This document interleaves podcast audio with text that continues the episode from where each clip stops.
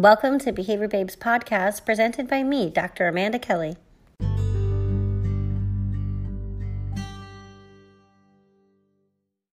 When we're talking about vocational skills, we need to be looking at social significant behaviors, meaning what does the client hope to learn and where do they want to work?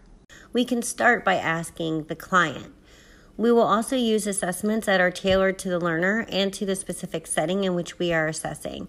Are we talking about an assembly line? Are we talking about customer service? Are we talking about stuff that's more in an office? Those things will matter and will uh, influence the questions that we ask in our assessment tool. There is a roadmap for life after high school for students with disabilities and their families. And this comes from a quick book of transition assessments, which talks about a complete transition interview, establishing who's responsible on the team for teaching which part, um, determining the basic standards of testing and how we're going to assess this over time. Begin and to discuss and develop the awareness for a long range of transition goals and enroll the student with the parent involvement into the appropriate high school um, introduce the, the family to the resource guide for people with disabilities, develop an awareness of adaptive sports, um, link up with the Disability Service Center. Those are kinds of things that you'd be looking to assess and to have in mind when you're looking at educational, like post secondary education, as well as um, vocational training and supports that might happen um, beyond. Uh, I would say, your traditional high school curriculum.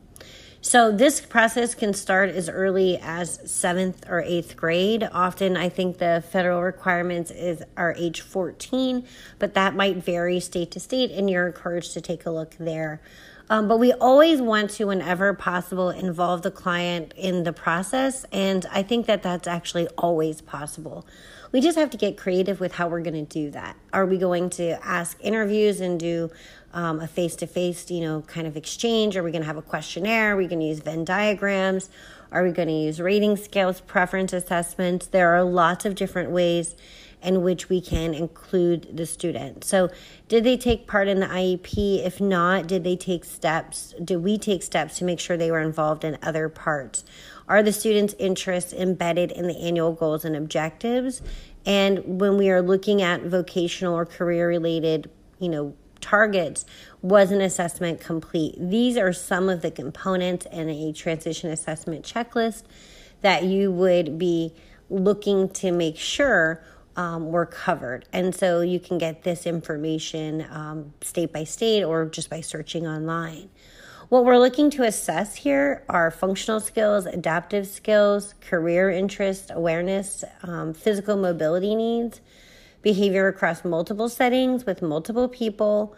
Uh, what are some leisure and social skills that are the soft skills that are talked about? Communication, medical and health related skills, um, self determination, and any special skills or interests that we could hone in on are always things to consider.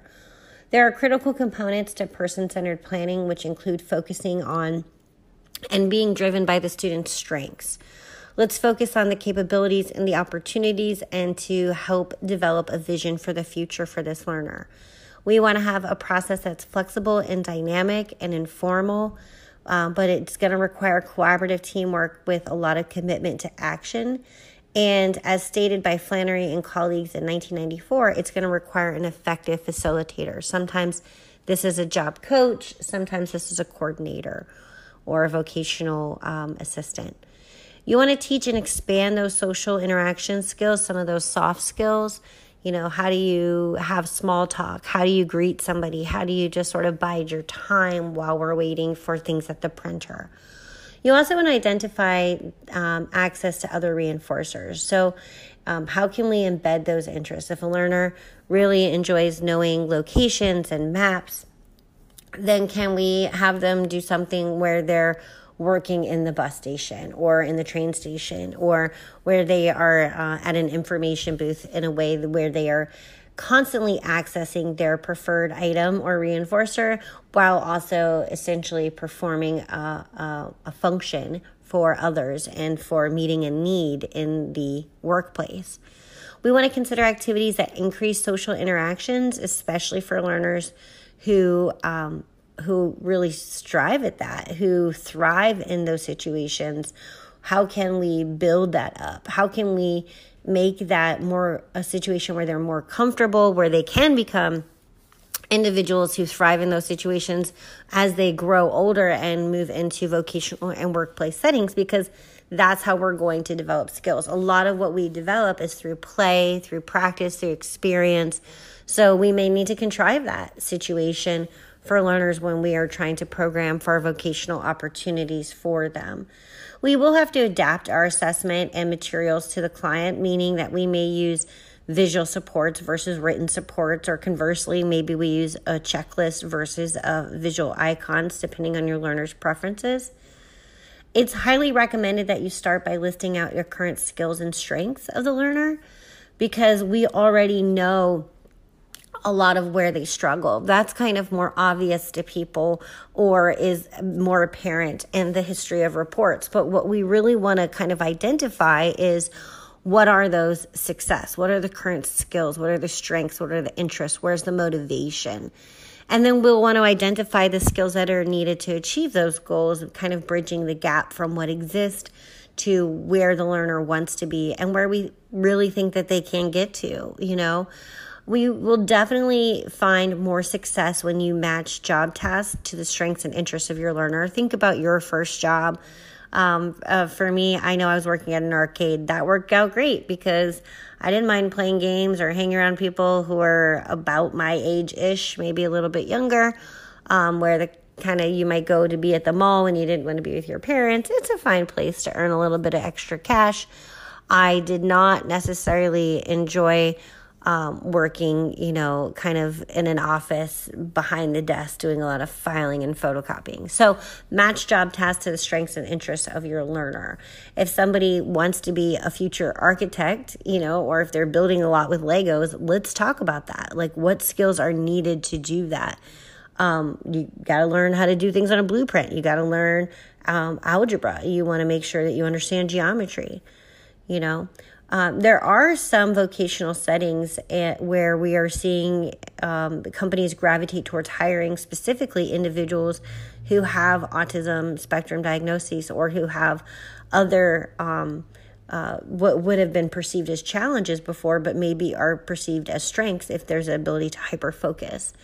Um, regardless, you want to make sure that you are mapping out short term and long term goals for this individual and that you're helping them pursue further educational opportunities if needed.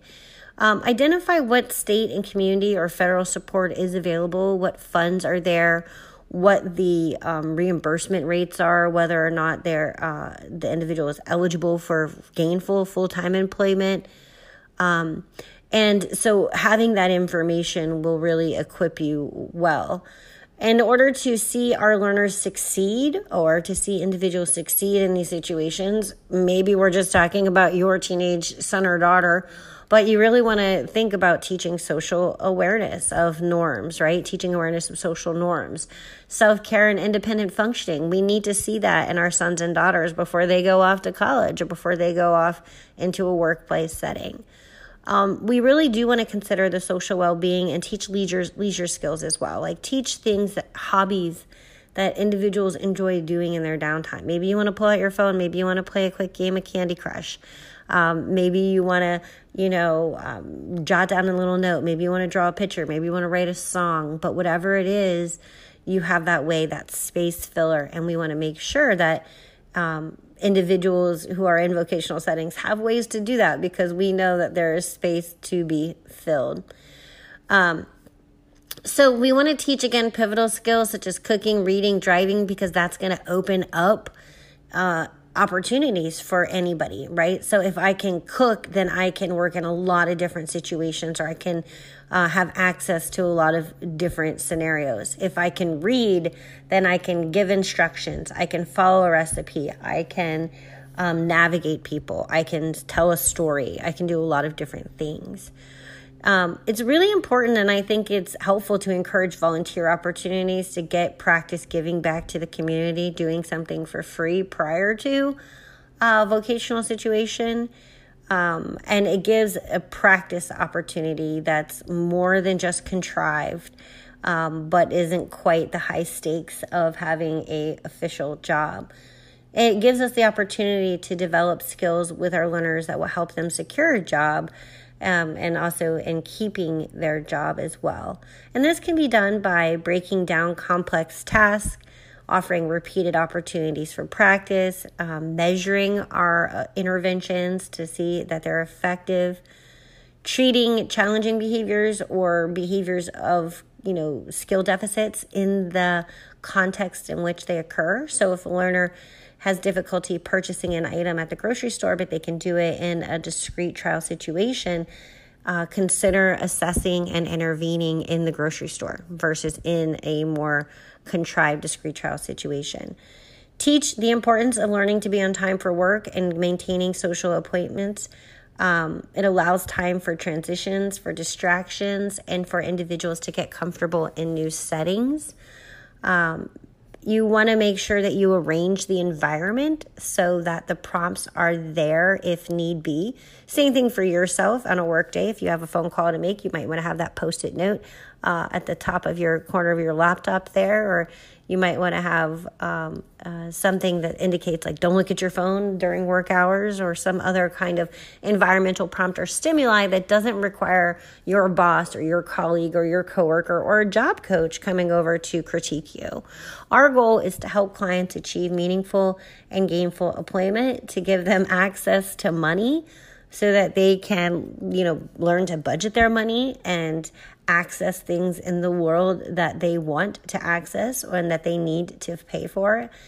Um, and we also really need to be teaching our our clients and these individuals the ability to self advocate because the goal of these services and supports is to teach the skill deficits, to reduce any behavioral excesses, and to uh, fade out the supports so that the behaviors come under control of the natural environment and the naturally occurring reinforcers. So Teaching self advocacy allows a learner to navigate situations and gives them a formula for problem solving situations that we didn't explicitly teach, essentially generalizing the skills. Uh, for more information on this topic and other topics related to applied behavior analysis, check me out at www.behaviorbabe.com.